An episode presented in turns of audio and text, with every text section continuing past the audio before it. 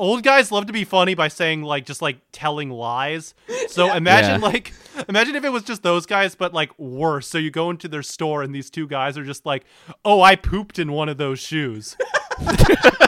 Oh, That's it. So I'm sorry, this has nothing to do with, but I have to get it off my chest. What if you were like on trial for murder and you look at the jury and one of them is dressed exactly like Calvin?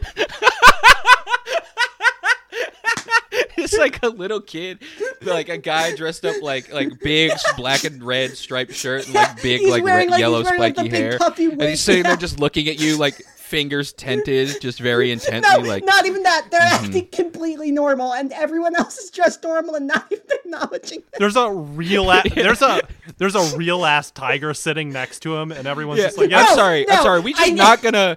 I cannot Your be clear. I cannot be clear enough about this. No one, no one is noticing it. Nothing This is, is a conflict of interest. Just one guy is dressed up like Calvin. the, the, the jury gets dismissed, and then he just walks outside, hops in a wagon, and just speeds off a cliff.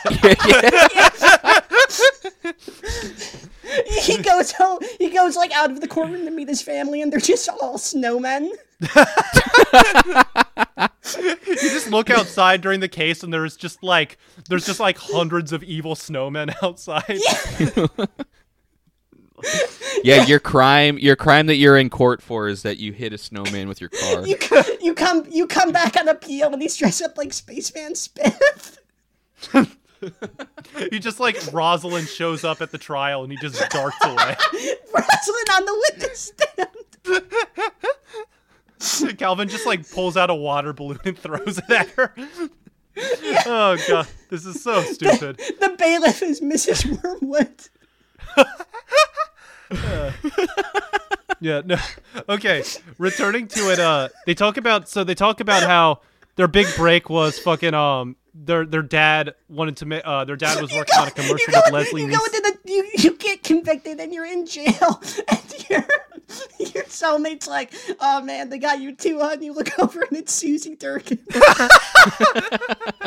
It's Moe. Moe. uh, no, they um, keep going, keep going, Abby. they no, they they talk about the the Leslie Nielsen stuff.